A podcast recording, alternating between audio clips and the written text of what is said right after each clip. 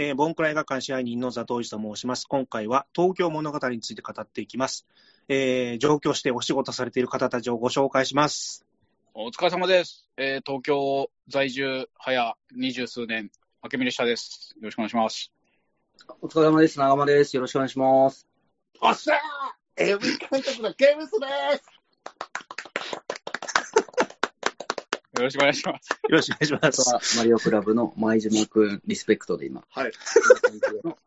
それでは、えっ、ー、と、先月ぐらいですかね、あの、はい、K ウエスト監督から東京物語について話したいというリクエストがあったというのを、ちょっと長間さん経由でお話聞きまして、まあ、せっかくの機会なんで、ちょっと今回収録をしようかなと、えー、お願いいたしました。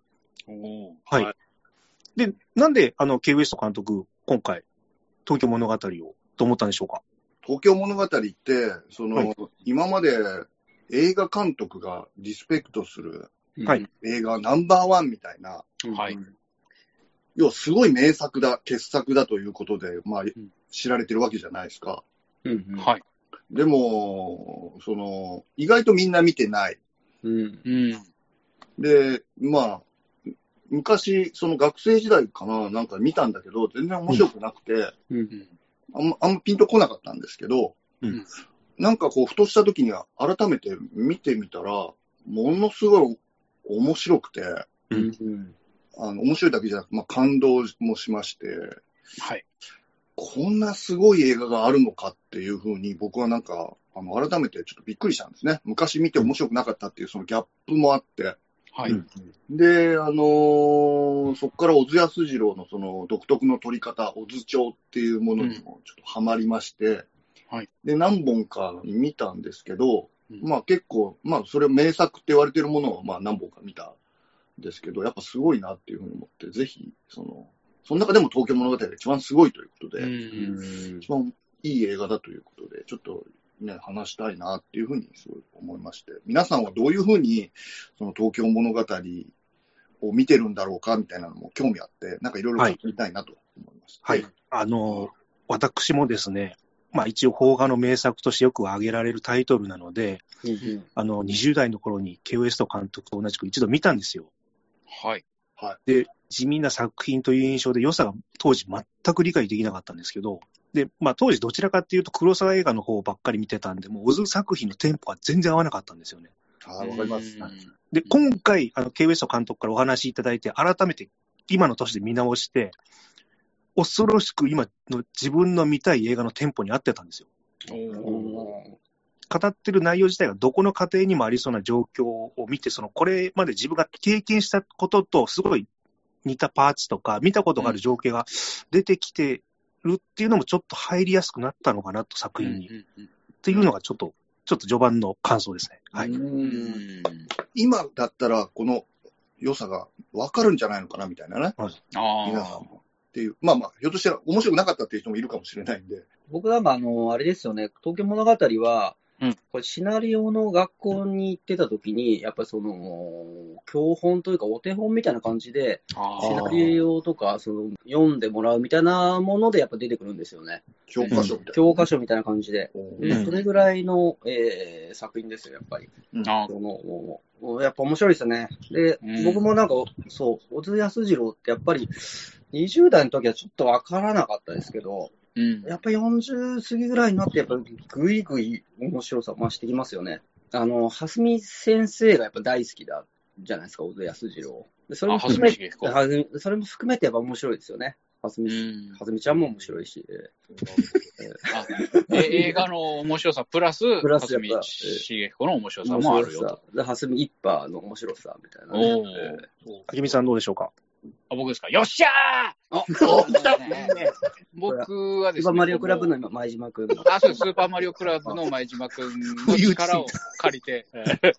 えっと、僕が見たのが大学卒業してからだったんですよ。大学の時見たやつ、結構メモ取ってあって、そのノートがで発掘されたので、えっと、見返してみたんですけど、東京物語というタイトルはあったんですけど、荒木信義さんの写真集の方を見てて、映画見てねえなと思って。で、それ、だから大学卒業して社会人になっってから、えー、レンタルで借りてみたんですけど、全くやはり皆さんと同じで、こう、綺麗だなとは思ったんですけど、物語をやっぱりあの理解できなかったんですね。こう、うん、起きてることが何なのかみたいなのがしっかりこう自分に入ってこなくて、うん、なんかただこう東京行って帰ってきて、あの人のこう、まあ、人生が一応凝縮されてる映画なんだなぐらいなのはおぼろげながら分かってたんですけど、うん、なんかそういうのを言語化したりとか、こう自分の、あのー、記憶とかとフィードバックさせて楽しんだりとか深くあの理解するみたいなところまで全く至らず、今回見直して、なんという映画だとやっぱちょっと震えましたね。シナリオもね、長間さんおっしゃるように、本当お手本みたいによくできてて、あの、ちょっと今バーッと喋っちゃって申し訳ないんですけど、あの、さらりといういう感じでええぐいセリフを言ったりするじゃないですか。そうね。あれ怖いですよね、見ててね。怖いです。ちょっと、え、こんなこと言うの？みたいな。もう急に不意を打たれるというか、ちょっと、それでどんどん人間が浮き彫りになっていく面白さがあって、とても楽しく見させていただきました。うん。以上です。ありがとうございます。はい。あの、今回もしゃその喋るっていうことで、はい、まあ、見直して、それでこう、もうなんか最初から順番にこう、なんか引っかかったところとか、いいなと思ったところを、はい、まあ、バーって順番にメモしていったんですよ。はい。だからもうまずさい、もう最初のところからもうやっぱ小津安二郎といえばもう実刑じゃないですか。はいはいはい。でも最初の実刑からやっぱ決まってんなっていうか、うんうんうん、ごめんね、もう、これもう最初から俺話すみたいな感じになるから、あ、いいどうぞどうぞ。2時間ぐらいになるかもしれない、はい、なるから、まあちょちょっとまあ、さまあ、でもそのくらい、まず最初の初っ端のところの絵からもかっこいいなっていうか決まってるなと。あの、酒瓶の置き方とかね、あの、尾道のこう街が出るんだけど、はいはい、道端に、なんか多分酒屋の、ま、酒屋の前かなんかの、作り酒屋かなんかの前で実刑取ってんだろうね、多分。んなんか一升瓶とかがこう無造作にポンって置いてあったりとかするんですよ、前に。なんかその置き方とかも、いちいちなんか引っかかりがあるというか、うあの、なんか普通の、普通の感じじゃないっていう。フェチっぽいってことですかね。うん。フェチっぽい。いや、でもそうなんですよ。でもそのくらいなんかちょっと面白いなと思ってて、で、あの、一個一個の動き、最初とか、あのなんつうんですかね、家事、奥さんが、家事してるところとかも、そのすごい丁寧に、普通だったらなんかカットするだろうみたいな動きとかも、なんか丁寧に撮ってて、あ、面白いな、みたいな。あの、要は、オズ帳って言われるあの、カメラを固定して、はい、部屋の中をこう箱庭というかね、はいはい、箱庭みたいにこうく真四角に区切ったような状態で、はい、いろいろな動きを、そのカットを割らずに撮ってるっていう、あの撮り方が、最初はなんでここいらないだろうとか思ったりとかしたんだけど、もっとパシパシ行きゃいいのにと思ったりとかしたんだけど、うん、あれがこう、あの世界観に入っていくための、こう、なんていうの、助助走になってるというか、うんああやって人の動きを丁寧に見せることで、こう、あの世界に入り込めるっていうね、うん、そういう演出なんだろうなっていうふうに思って、はい、もうそういうところから、僕は、あの、面白いというか、好きだなと思いました。はい。はいちょっと前振りにもなってますしね、でかい。そう。うん。うんおっしゃる通り、あの、カメラの割り方って、結構勇気のいる割り方をしてますよね。いや、そうですよ。ですよね。客観絵っていうか、ドンって、あの、要は、なんだろうな、景色というか、家の、家をさ、こう中心に作ってるみたいな感じで、はい、その中をこう人が動き回ってるみたいな感じじゃないですか。はい、んで、そういうなんかすごい引いた絵だなっていうふうに思ったら、うん、いきなりドンって主観みたいな、はい、はい、はい。主観映像みたいに、こう、人物真正面に行くじゃないですか。あれね。えー、真正面がね、あれ。あれすごいっすよね。あれ、うん、まあ、今普通、普通なのかな？今普通でもないですよね。あれ、あんまりやる人いないですよね。ないっす、ないっす。うん。距離感とか大丈夫なのかとか、あと目線の位置とかね、ちゃんとあれやんないと、本当おかしくなるっていうか、あれ、本当言ったら実際はあれ、映画の文法から、映画っていうかドラマの文法っていうかね、ちょっと変ですそっからは外れてるでしょ、あれ。変です、変です。基本的にはその違和感が出てきちゃう割り方だと思うんですよね、あれでやっちゃうと。なんかすごい意味ありげに人がこう、映されてる感じになって、でも結構普通のことを喋るっていう。だから、なんかこう、すごくいい感じで、こう褒めるなら肖像画みたいな、こう、家みたいな感じ、その人をしっかり撮るんだという、何かこう、意思が入っているんだろうなって観客に思わせるという感じですよね。なんかね、あの、なんか、すごい大胆だなっていうふうに思って、撮り方が。そう。うん、で、あの、僕、その、なんだろうな、K ウエストっていう名前もあって、その、AV 撮ってるんですけど、はい。で、もちろんそういうドラマものみたいなもんも撮るわけですよ。うん。でね、やっぱね、あの、それぞれ役者さんに芝居させるわけじゃないですか。うん。はい、はい。でね、芝居させてるところに、ああやってね、あの、芝居してる人間と人間の間に、カメラ入れるって、結構勇気いるんですよ。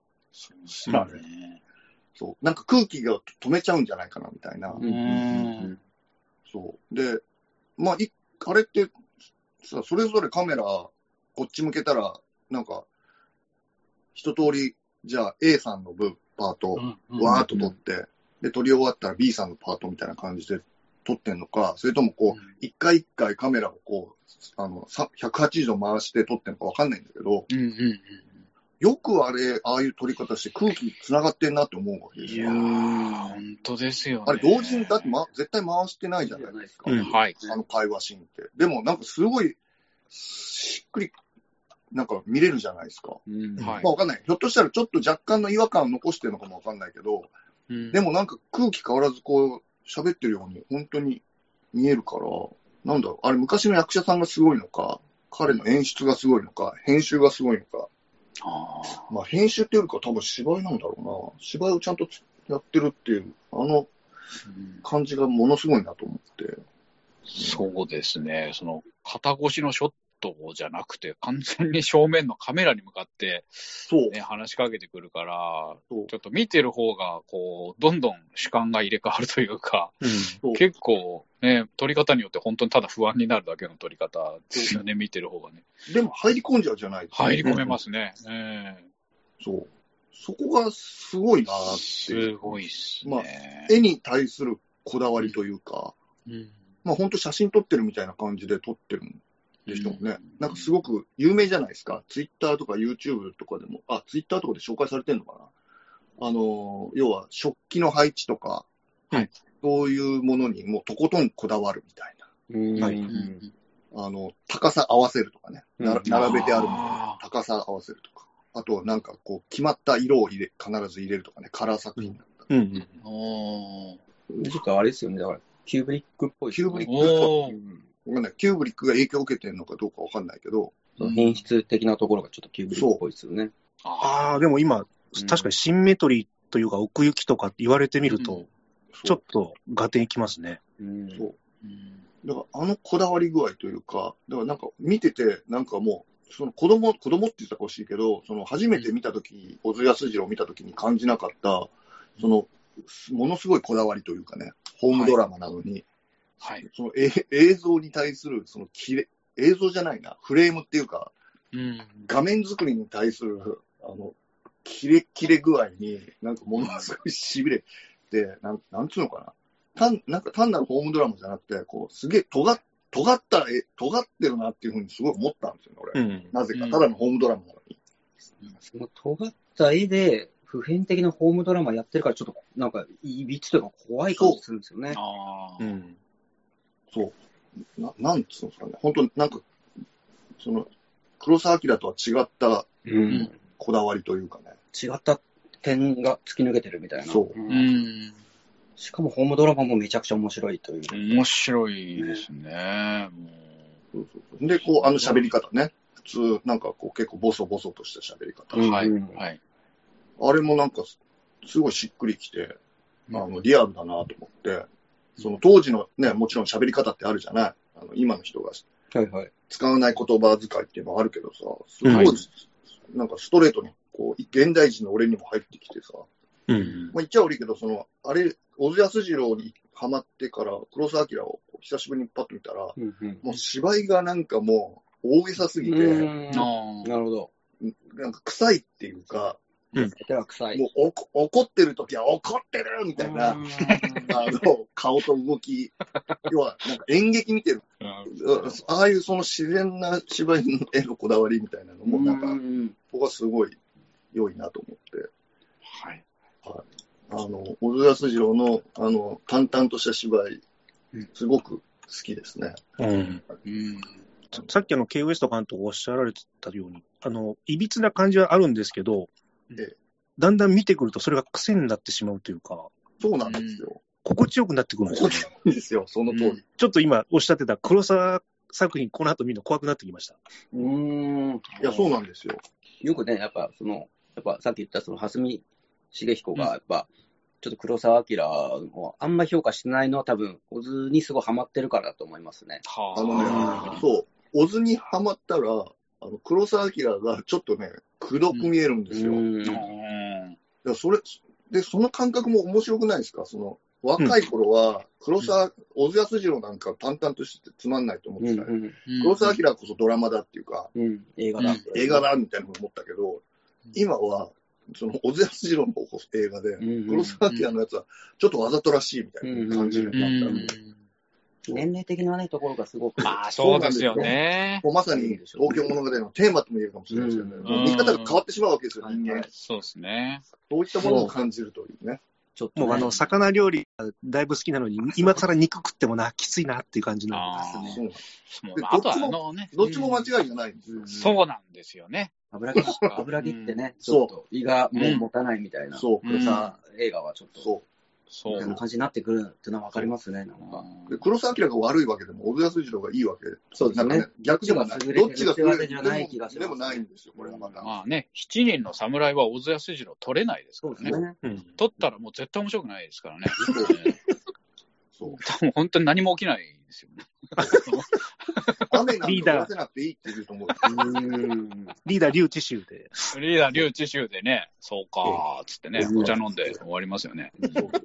多分、あの、村の中での、その小競り合いをすごい丁寧に取るんじゃないか。そうですよね。その、侍を雇うか雇わないかであれかの会議で終わるっていう。あと、その、娘をやるやらないの、娘取られる取られないの、そのね、あいつが あいつが隠したとか、はいはい。なんかそういうところをすごい丁寧にね、面白い。それを見たくなりますね。そうですね。それはちょっと、スピンオフでが来るまでの3日間みたいな小津安二郎を撮らせたらすごい面白い。それは面白いです。だから特性っていうかね。面白く撮るのはそこなんでしょうね。なるほど。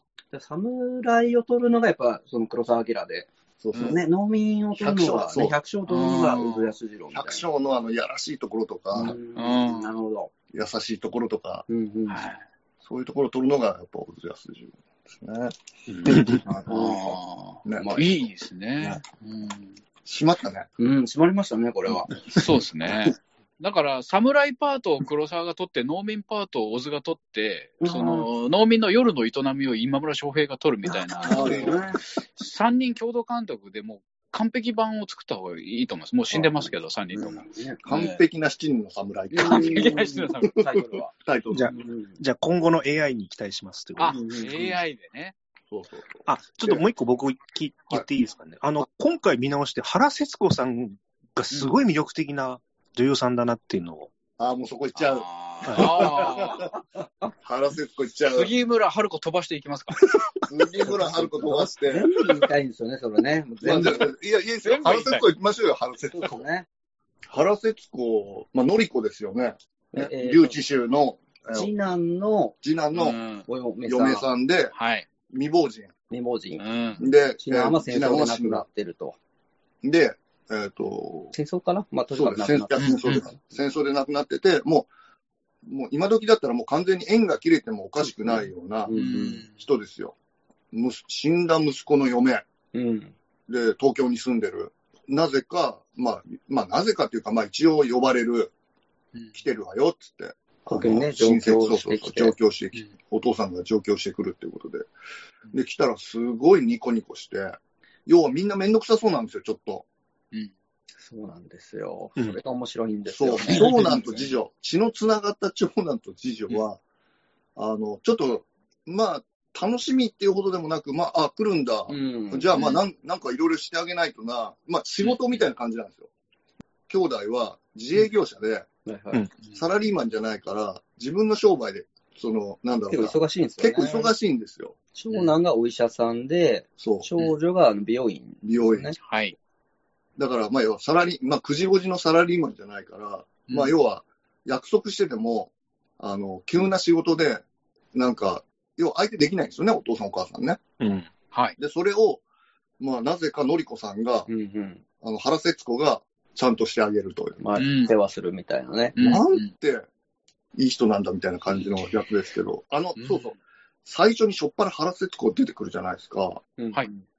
びっくりしたのが、あの、なんか、あの女優さんたちって、みんなあの、床の、床座ってる状態から立ち上がるのがものすごい綺麗に立ち上がるなっていうふうに思ったんですよ、あの映画で。うん、要は正座の状態からスッとこう、まっすぐ上に立ち上がるっていう、そのど所作がすごい綺麗で、わあ、やっぱ今の人と違うんだなっていう感じをなんか、なぜかすごい受け、うんうん、感動したんですけど、その中で原節子一番最初、玄関から入ってくるところで、あの、後ろ向きで、叩きからあの、あなんて、上がりがまちっていうかな、はい、あの、叩きからゆあの家に上がるわけですよ。うん。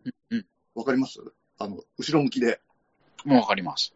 あの、こう、靴をこう、向こう側にきれいに揃えた状態で立ち、あはいはいはい。もう、あの、その所作、うん。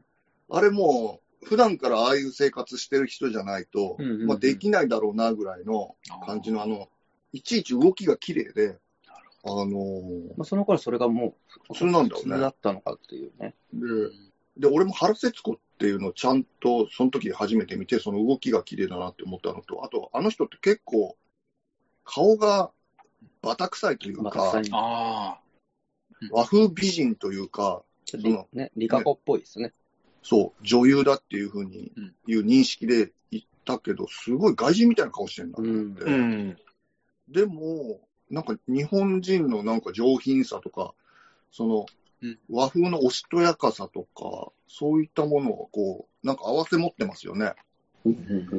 スターだなっていうふうに思いましたね。もうパッと見でもう、あ、もう花があるなっていう、事務所の力で上がってきた女ではない、それだけじゃない、あのちゃんとした、なんだ、本物のオーラを持ってる女優だなっていうふうに思ったわけですね。思いました。どうですか？そうですね。あのー、みんな、まあ、共感はしてない。共感はしてますよ。あのー、キャラクターとしてもすごく、その、良いんですけど、あのー、さっきの、その、血のつながってる兄弟たちは、まあ、すごく冷たい感じで、これがね、またその、血がつながってない、そう、そこが上手なんですよね、脚本も。観客にその意識を植え付けといて、冷たいとも言い切れない。言い切れない。そうですよね。これが素晴らしいところですよね。そう、そしてその、なんか、なんでそうなのかみたいなのも、最後の方にセリフできっちり、あの、原節子が述べて、あの、自分は実はずるい人間だみたいな、この、心情を吐露する場面も、こう、やっぱり今、この年で見ると、ぐいぐい来るというか、うあの振る舞いはやっぱりこう、外にいる人間だから余裕を持って接することができる。そうなんですよ。ですよね。当事者はそこまでできませんよ、やっぱり。そう。しげ、お姉さん、あのね、杉村春子。杉村先生ですね。最高。そう、最高。最高、あの、女優。杉村春子の旦那さんの方が結構気使ったこと言ったりするので。はい、はい、はい。で、杉村春子がズバズバ。せんべいでいいんだよ、とか言って。そんな高いもん買ってこなくていいわよ。ありがとう。ね。うん、ありがとう。ありがとう。でも今、のりこだああ、すみません。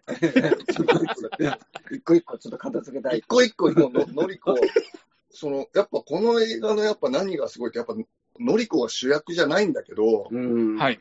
あれ見た人、のりこに恋すると思うんだよね。ああ、それはそうかもしれないですね。わかります？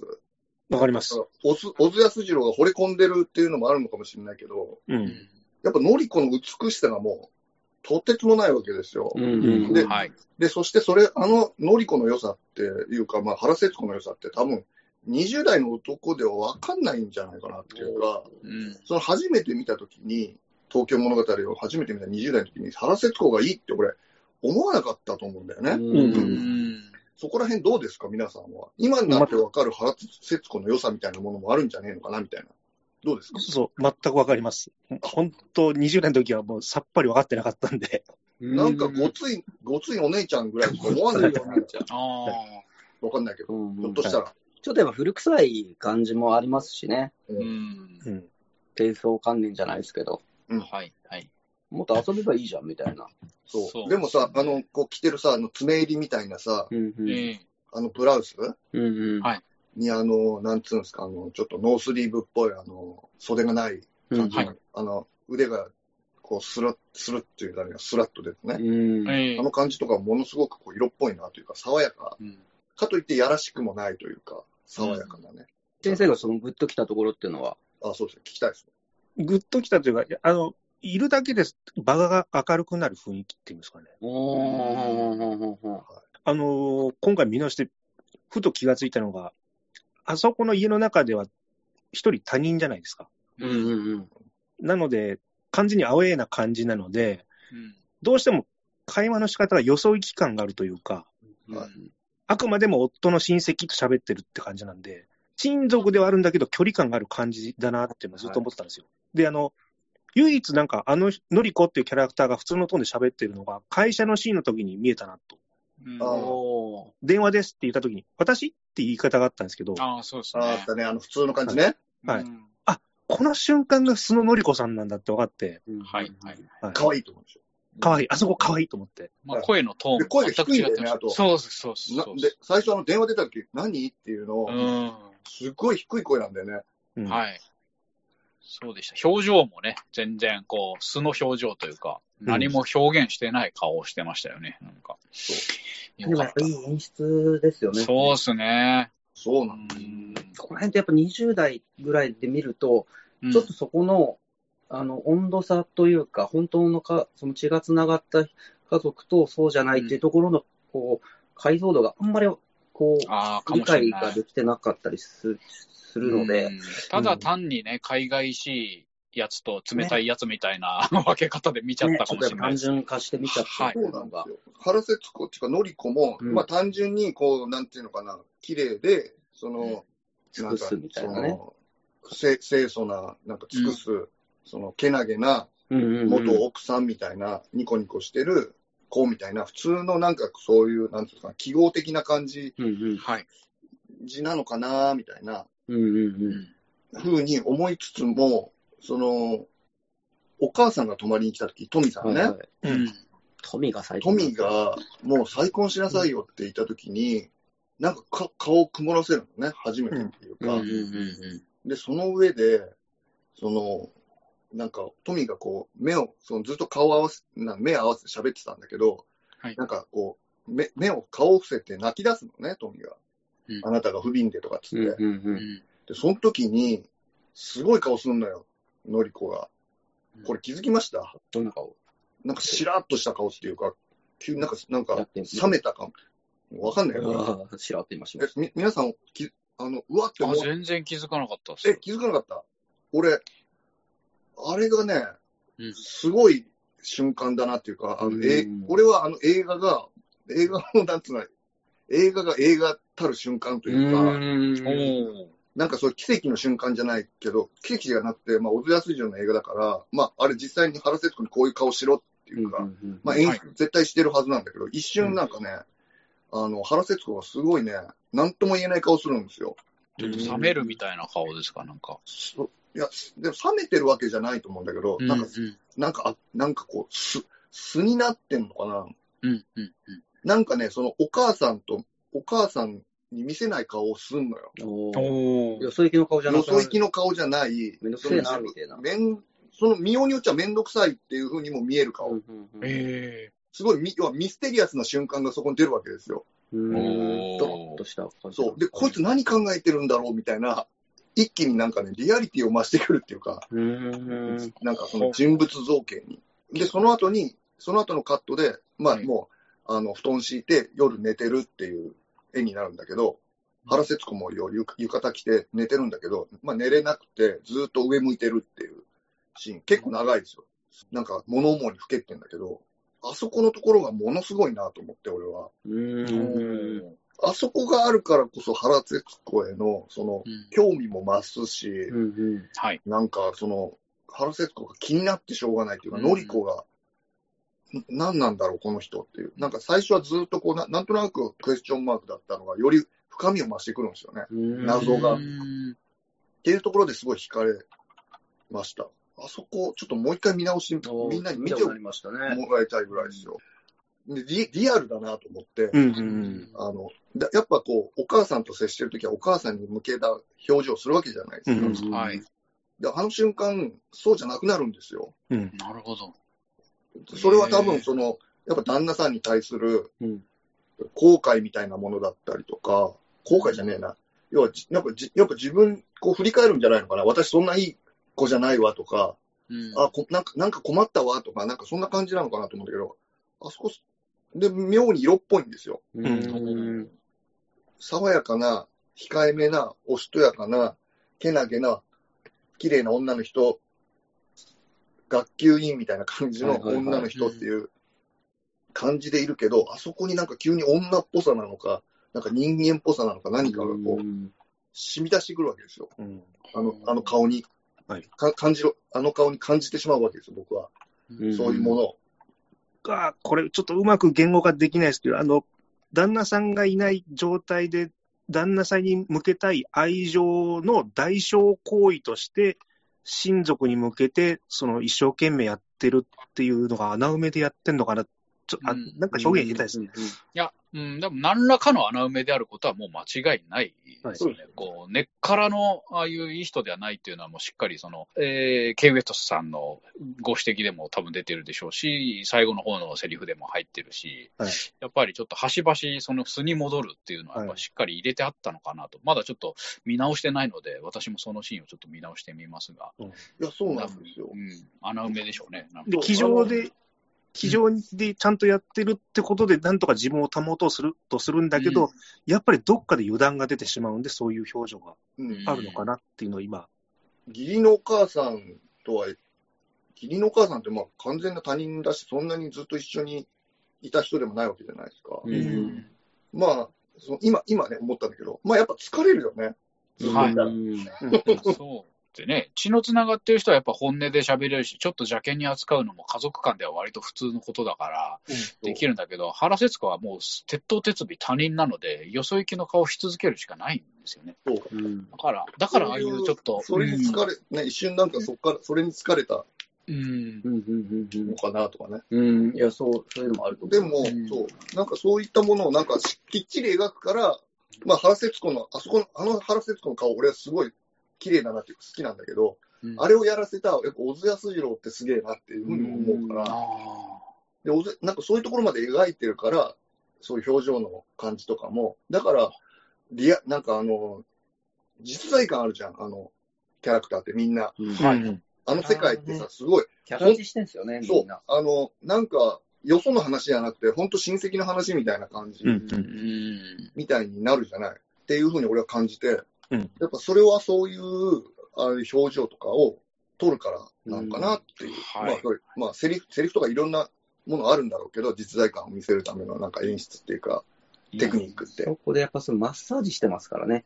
うん。あれってやっぱなかなかその実母にあんなに優しくするかなっていうと、うん、そんなにしねえなと思ったりするするんですよね。うん。小遣いまでやるでしょ、次のそうそうそうそう。のりこが富に小遣いがあるのよ。小遣いまでやるとかって思うわけですよ。で、多分普通の映画だったら、ああ、小遣いやったわ、ぐらいにしか思わなかったんだろうけど、うん、もう実在感、俺の中で出ちゃってるから、うんうんうん、え、なんで、え、なん、何これ？なんで小遣いやんの？みたいな風に、うん、なんか、突っかかっちゃうっていうか、なんか引っかかっちゃうみたいな。わかります？うん。うん。だからそのくらいリアリティがある、なんか人物描写が、なんか、のりこはされてるなっていうか、うんうん、っていう風になんか思った。シゲとかいろんな人がすごい生っぽいっていうか、リアリティあるからなのかもしれないけど。ああ。ちょっとだから、ね、得意なキャラクターですけど、ずっと本音を、まあ、隠し続けてるキャラクターですからね、うんうんうん、終盤まで。そうですね。し、なんか、多分、こう、見てる人も、何なんだろう、この人っていうふうに、ずっとちょっとハテナマークがつく人、うん、異常に人間ができてるな、みたいな感じで見ちゃいますよね。だからこそ、まあ、最後の、あの、なんだろうな、泣きながらこう、本音を吐露するところというか、はい、周吉にぶっちゃけるところがすごいグッとくるのかもしれないよね。うん、ああ、そうですね。あそこすごい、あの、迫るものがありましたね。でもなんやかんや言って、あの、お父さんお母さんはちゃんとのりこっていう人を見抜いて、あの、ちゃんとしてるな、この人はって分かってくれてたっていうのがね、うんあそこに、だって8年間住んでんだよ。いや、そうですよね。8年しかも大したもんですよ。旦那が、旦那と一緒に住んでたところにずっと住んでるわけでしょ、うん、家、家飾ってたじゃないですか。家飾って。うん。だからちょっと、あの家は本当に8年間ずっと飾ってたのかなとかも思ったりするわけですよ。ああ、お母さん来るからちょっと出しとけいいみたいな。うん、よっしゃーっつって。飾ったの、でも可能性はあるよ。あるのかなと。だから、でも、まあ、でも、でも、その、なんだろうな、次のステップに行けずに、ずっと立ち止まったまんまになってる人っていうのは確かなわけじゃないですか。そうですね。十分自分でも分かってるんでしょうけどね、それは母、まあ、言われなくてもね。そうだからこそ、ああやってこう、なんか、なんなな何か罪滅ぼしじゃないけど、ひょっとしたら罪滅ぼしなのかもしれないよ。なんか普段あんまり旦那のこと考えてない自分が、その東京にね、お父さんお母さん、義理のお父さんお母さんが来ることで、思い出しちゃって、うん、なんかすごい我に返って、なんかその罪滅ぼしのように、こう、はいはいはい。まあそういうセリフもありましたもんね。あの、大事にしてあげちゃうというか。でもまあ、すっごいニコニコしてるから、それは嬉しいのはなんかかなり嬉しいんだろうけどね。だから、こののりこさんってお父さんお母さんいんのかなとかね。それもありますよね。あの全く描かれてないな。でも、なんかそんなことまで気になっちゃうっていうぐらい、そののりこっていうキャラが、もう現実に置いてるというか、立ってる。そう。気になっちゃうみたいな。うん。だからそのぐらいのパワーが彼女、パワーなんじゃないわかんないけど。映画の力と、その、原節子の、その、美しさというか、はいはいはい。なんかいい映画のに出てるいい女優ってさ、なんか好きになるじゃん。なんかこう、この子ってどんなんかどうしてるどんな感じのバックボーンがあるのかなとか、いろいろなんか考えてた。そうですね。海町ダイアリー。はいはいはい、まあ、結構なんか東京物語に近いんじゃないかなと思うんだけど、海町ダイアリーも好きなんだけど、やっぱ、広瀬すずとかさ、なんか、あそこに出てくる女の子たちのことってさ、なんかいろいろ気になっちゃうじゃん、なんか。長澤まさなんでこんなこと言うんだろうとか。うんうん、ちょっとでも、あると思いますね、海町ダイアリーはね。そう。あの、オズカン。オズカンある。うん。うん。だから、原節子って、ぱりすごいいい女優だというふうに。のりこだけでもずっと語りますけどね。そうですね。立ちながら靴下履くシーンとかちょっとエロいなって思いましたね。そうでしょ？うん、すごくいいエロいな、あ、まあそれ後にしようか。すみません。ちょっとのりこと、のりこと、原節子と、あの、劉智秀の、あの最後にやりとりの話は最後の方にしよう。ああ、そうですね。あれ、あれちょっと話し。クライマックス。クライマックスだからね。じゃあ、シゲの話。シゲ。シゲ。ヴィラン役ですよね、今回。ヴィラン。杉村春子。スーパーヴィランです。スーパーヴィラン。ジョーカーですよね。あれ、バットマンだったらジョーカーで。いや、でも、け決してね、こう、嫌な人間ではないんだけど、嫌な人間だろう、どちらか。テキパキしすぎて意地悪のレベルに達してるっていう、あの、なんか、すごいですよね。あの、本当に。まあ、親戚にこういうおばさんいるなって思いながら見ちゃう。あるある感が。いますよね。子、半端ないですよ。しかも絶妙な長女感。長女感ね。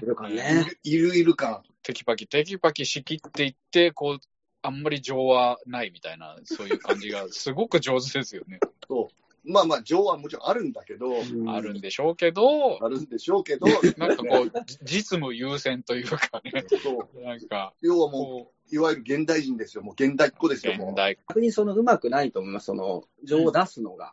うん、不器用といえば不器用なんですよ。甘えたりもしないだろうし。ああ、なるほど。そうでしょ、うん、いや、だから、その旦那さんがなんかどこそこ連れて行くとかっつって聞いたら、いや、いいわよ、みたいな。で、ね、お土産っつって買ってきたまんじゅうもこれ、こんな高いの買ってこなくていいわよ。ペンベでいいわよ。雑なね。雑な扱いをしようと。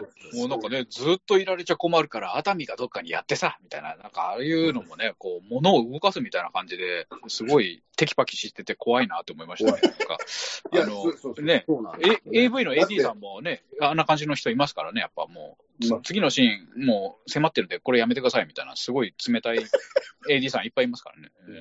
お父さんお母さんいつまでいるのかしらって。すごいこと言うからね。で、しかもさ、その、それをさ、受けてさ、あの、お兄ちゃんもさ、うん、俺も困ってんだよね。そうなんですよね。言っちゃうんですよね、言っちゃうんだよ、ポロッと。うん。まあ。どっちが呼んだんだっていう話になってくると、まあ勝手にね、向こうが行きたいっつって、多分ね、来たもののね。来たもののってことなんだろうね。だから全体を通してめちゃくちゃ面白い話なんですよね、これ。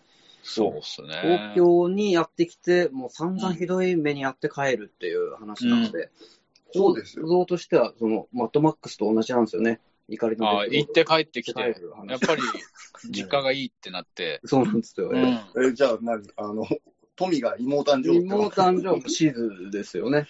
妹誕生シズ。富がやっぱフリフリオサですよね。フリオサ。あ、そうフュリオサ兼タンクみたいな。そうですね、タンク、タンク役でも。大タンクですよね。大タンク。大タンクにリュウチシュが乗ってきた。富の、富の話になるけどさ、もうさ、お母さんですよ。お母さん、まあ亡くなるわけじゃないですか。まあ。うん、2回目、3回目っつって見直したら、もう富が死ぬってもう分かってるわけじゃないですか。じゃあもういちいちなんか あの人がやってることが面白くて、この人、あ、この人東京行って死ぬ、帰ってきて死ぬんだなって思った。ら、この景色も見納めだな、みたいな。そう、なんかいちいち。全部フリーになってるんですよね。そう。で、なんかちょいちょいなんか死亡フラグ的ななんかその、もう私、この子が大きくなるところ見れるだろうかとか、なんかその、もう、もう、あの、いいからね、もう、あの、こっち来なくてもとか、なんかあってもとか、そのなんか、私が死んでもみたいな話をちょこちょこするわけですよ。はい、はい。声かけたくなりますよね。そう。死ぬ死ぬお前死ぬぞ野暮ですね。冒頭の、あの、ね、水枕のくだりあるじゃないですか、あの、尾道で。さあ、空気枕。空気枕。あそこから面白いんですよね。あれね。あそこからもコントじゃないですか。うん。あれからなんかもうちょっとゾクゾクしてきて。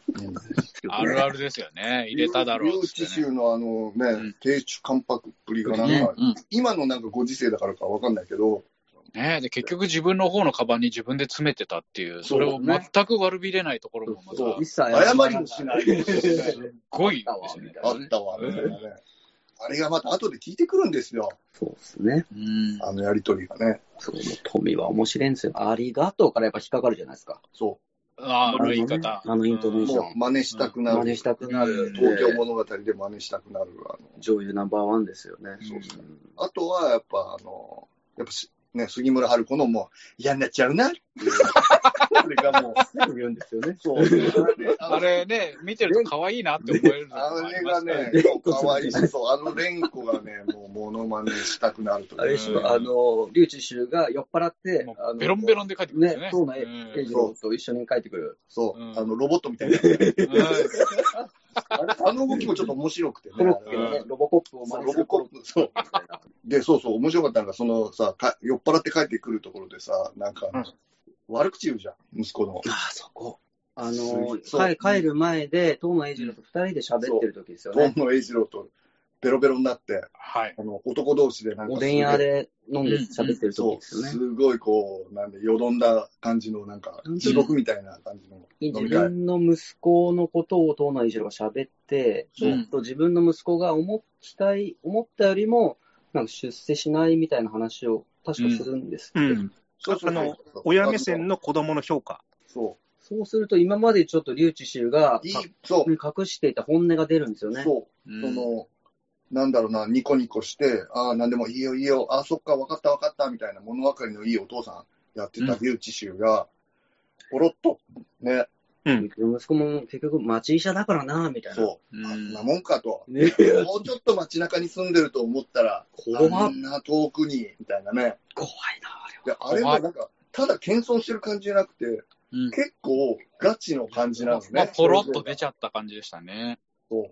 本気でしたよね、あれ。あれ本気だと思って。うん、で別になんかすげえなんか嫌な親父だなとも思わないんだけど、なんか、ちょっと、ね、なんか、お、お、うわ来た、本音だみたいなね。うん、今までね、ちょっといいお、ね、お父さん。んそう、うん。息子が急に仕事が入って、ごめん、ちょっと行けなくなったっつって言って、あ、ええよええよ、行ってこいっつってね。うん、あれも、まあ、行ってこいっていう気持ちも本音な、本音っていうか、まあ、まあ、正直な、ね、対応なんだろうけど、やっぱ内心どっかで、やっぱ引っかかってたんでしょうね。こんなしょぼい仕事してんのかって。うんしかも、なんかその、ね、長男の家行って、次ね、長女の家行って、で、のりこさんの家行って、で、熱海行かされて、うんあのさんの家の前か、熱海いや、あの、のりこさんの家にはちょこっと寄るんだよね。うん。で、熱海に飛ばされて帰ってきて、で、最終的に、そこでやっぱたまりたまったものがちょっとあったと思うんですよね。うんなんかうん、なんか納得いかねえな、この扱いみたいな。うんうん。で、そこがやっぱポロッと出たんでしょうね、あの飲み、酒飲んでね。そうん。う。なんかね。いや、もうだって熱海のやつとかでもさ、熱海がめちゃくちゃ面白い。いや、きつかったわ。周吉怒ってたもん。あの留置氏怒ってたもんな。すげえうちは、ものすごい顔してうちは。うん完全に周吉怒ってんな。本人だったら怒るけどさ、あうんのこ見てるこっちは面白い笑っちゃうよね。いや、笑っちゃいますね。あれは。ちょっとその前にね、そのあ熱海でね、ちょっとうん温泉にも入れてよかったね、みたいな会話をしてるんですよね。あの、うんトミーとね。そうそうそうそその後もう全く寝れないっていうう。ね。そう。そう。あのね、安くていい宿だよって紹介されていったら、もう麻雀大会は始まるわ。社員旅行でもひっきりなしに。もうね。あの、しげ、行ったことない。適当に、適当に選んだらあれ多分、宿だからね。麻雀は夜通しやるわ。なんかう、んマンドリンみたいな、なんかね、演来ましたよね。わーわー。わうんわわ言ってるわ。そう。そのさ、その、それにさ、その、麻雀で若い衆がさ、ガッチャガチャやってるさ、うん。その次の絵でさ、あの、うん並んでるスリッパがさ、さあれがもう来たって思っても、あれに、もうあれにできたところでさ、もう次の絵が想像できるじゃん。もうあれ笑っちゃってさ、俺もううんビジュアルラブ感ありますよね、あれ。あれコントだよなと思って。そうですね。そんでもうすっごいもう寝れませんねとかっつってさ、そう老人が二人でうちわ仰いでさ、寝れない寝れないって言って、で、また、またこするわけよ、あのスリッパの、ねあの、あの寂しげなあのスリッパのあの、あの安。あれ、多分、スリッパカットあれすごいな、うめちゃくちゃ面白いなと思って。面白い。笑いこらえながら撮ってたんじゃないかな面白すぎるわ、ねあれパがやっぱね、に最高に面白いんですよね。そう。面白いなと思って。なんだろうな、小津安二郎って、こう、結構笑えるっていうかさ、東京物語ってさ、なんか、笑えなくないですか？あれ。なんかちょこちょこいや引きのね、引き芸の笑いですよね、なんか。そうですね。やっぱ旅行で死んだんじゃねえかなって思わせる、ねいや、まあまあ、結局そうです出来事ですよね。ね。あの、熱海が、あの、死因ですよ、あれ。うん。熱海暑いよ。うん。熱海暑いからね、本当に。ね最悪ですよ、あれエアコンなんかないですから、あの当あ時ね、そうですよね。それは次の日も、それでさ、へたり込んでましたからねへ。たり込んでたでしょ。うんあんな、桟橋まで行っちゃダメだよ、うんほんと年取って。ね、潮風当たって。潮風にあがっつり当たって、もう帰ろうかって。ね、帰るわ、それは。だって、二泊、あれ、だって2泊3日か3泊か、やらせるつもりだったけど、1泊で帰ったぐらいの勢いでしょ、あれ多分。ん。そうだから、あの、シゲのあの、いや、あの、帰ってきた時のあの、対応、ね。すっごい、え、もう帰ってきたの？みたいな。うあんと、あの、顔。いや、そうな。あのね。ん。うん。顔、顔。顔ね。もっとヘトヘトになって帰ってきてほしかったんでしょうね、だから。で、どうだった？よかったでしょっつって、うんよかったよっていうところがまたす、ね、そう。その切ないんですよね、あれ。お親子のなんうか、ん。親子だからこそのあの気の使い、あうんうんなんかね。あ、お金出してもらったのにも、ね、そうそうそう。何も言えないっていう。だからこそのあの飲み会でポロッと出ちゃうんですよね、なんか。そうう。んそう。でも、ちゃんとあの、リュウジ氏って、そのね、親の言うほど子供やってくれないって、満足してないとは言うんだけど、最後に世の中の親の欲目、思ったらキリがないっていう、ちょっとそこもね、自分で自分のフォローしてるっていうか、そうですね。そうなんですよ。それでさ、あのー帰ってきてからかな、もう、なんか娘のうちにもいられないっつって、うんうん。で、あの、もう、俺の中で名台詞なんだけど、あの、とうとう宿なしになってしもうたの、つうん。って。あの、家で言うじゃないですか。うんうんはい。それで、そっからの、あの、神社？寺かなんかでさ、外でさ、地べたに座ってたんだよなはいはいホームレスみたいになっちゃって、二二人でね。人で。はいあそこがもうなんか、うんあそこから映画がもうムーブするっていうか、うんうん。その、その子供に会いに旅行に来たのに、泊まるところがなくなってしまうっていう、このまさかの事態。うん。まあもちろん選んだんだろうけど、ちょっと申し訳ないっていうので、うん。最初で地べた座ってましたからね。そう、もう、かわいそうすぎるっていうか、ちょっともう、かわいそうすぎて面白くな、笑えてくるっていうか、そこでやっぱちょっとその、ね、この後、あ、富死ぬんだと思ったら、またちょっと面白さが増してくるんですよね。そう。なんかつら、つら面白いみたいなね。こう、なんか、寂しさとなんか面白さがこう、ある感じですよね。で、なんか、あの時だけカメラが動くわけですよね。うんうんうんうん。ああ。あの寺のシーンだけ。寺のシーンとその後に、ここでなんかこう、なんだろう、うあれ上野なんだろうけど、あれでこう、なんか上野の街をこう見下ろすみたいな感じで、ここでこうなんだ、別れたらもう二度と会えなくなってしまいますね、とか言って、そう。で、それでそうね、とかって言って、なんか当てもなく歩き出すじゃないですかう。んで、その時にその、その二人に合わせてカメラもヒューって動いてるわけ。わけですようんもう、もう心が、心も一緒に動いていくわけですよ。あれうんあそこすごい好きで、あれ。完璧に計算されたカメラワークなんですね。そうなんとなくでやってないってことですよね、それは。そう。だってあそこだけだもん。うんうんうん。俺の覚えてる限り。記憶では。ああ。